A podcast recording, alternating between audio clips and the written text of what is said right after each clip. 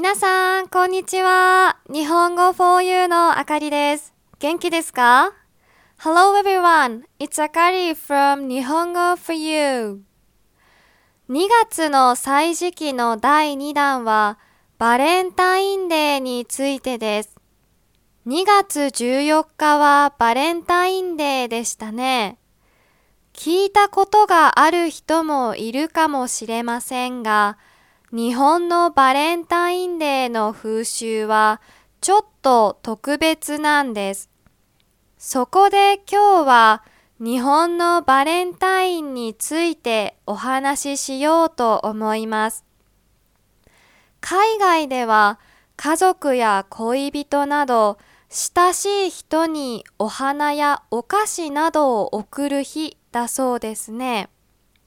でも日本では女性が男性にチョコレートを贈る日とされています。どうしてそんな風習になったのかを調べてみました。すると、チョコレート会社が毎年2月に売り上げが落ちるので、売り上げを伸ばすために50年ほど前に流行らせたんだそうです。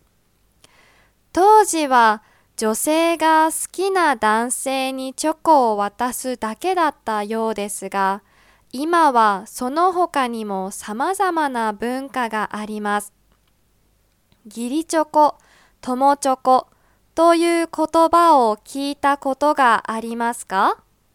これは恋愛感情にかかわらず、お世話になっている同僚や友人に送るものです。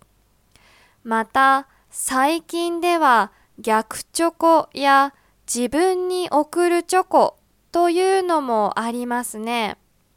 男性から女性にプレゼントしたり、自分で自分にプレゼントしたり、デパートでは毎年世界の様々なチョコを集めたキャンペーンが開催されていますよ。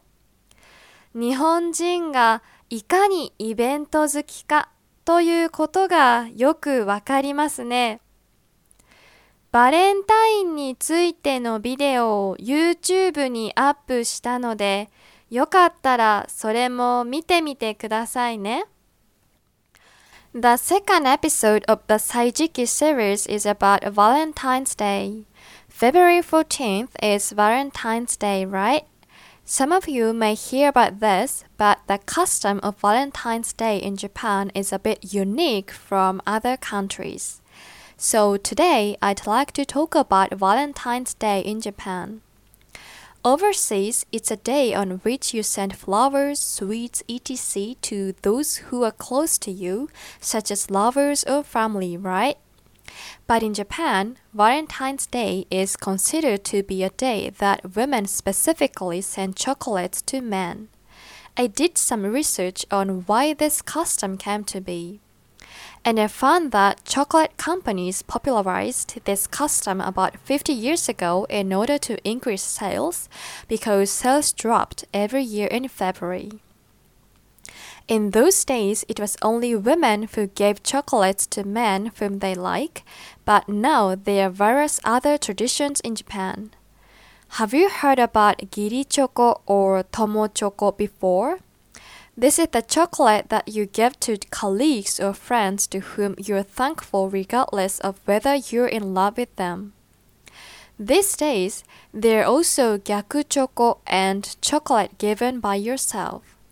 Gyaku choco is the chocolate men give to women, and chocolate given by yourself needs no explanation.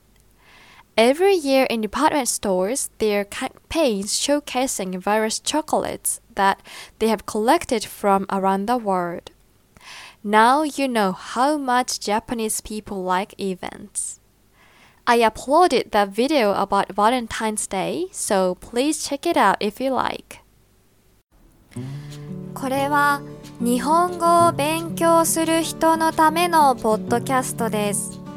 はじめに日本語で話した後、英語で同じことを話します。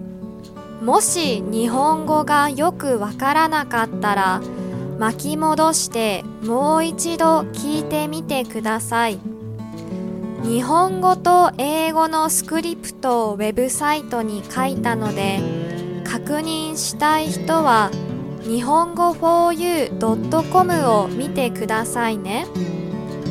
日本語 4u ではより面白いコンテンツや質の高いビデオのために寄付をお願いしています。皆さんからいただいた寄付はコンテンツ作りの設備の向上や動画作成のために使われます。このポッドキャストが面白いと思う人は日本語 4u.com から寄付をお願いします最後までご視聴ありがとうございました On my website, you can also make a donation. I will use your donation to improve my equipment to make more interesting content and higher quality videos.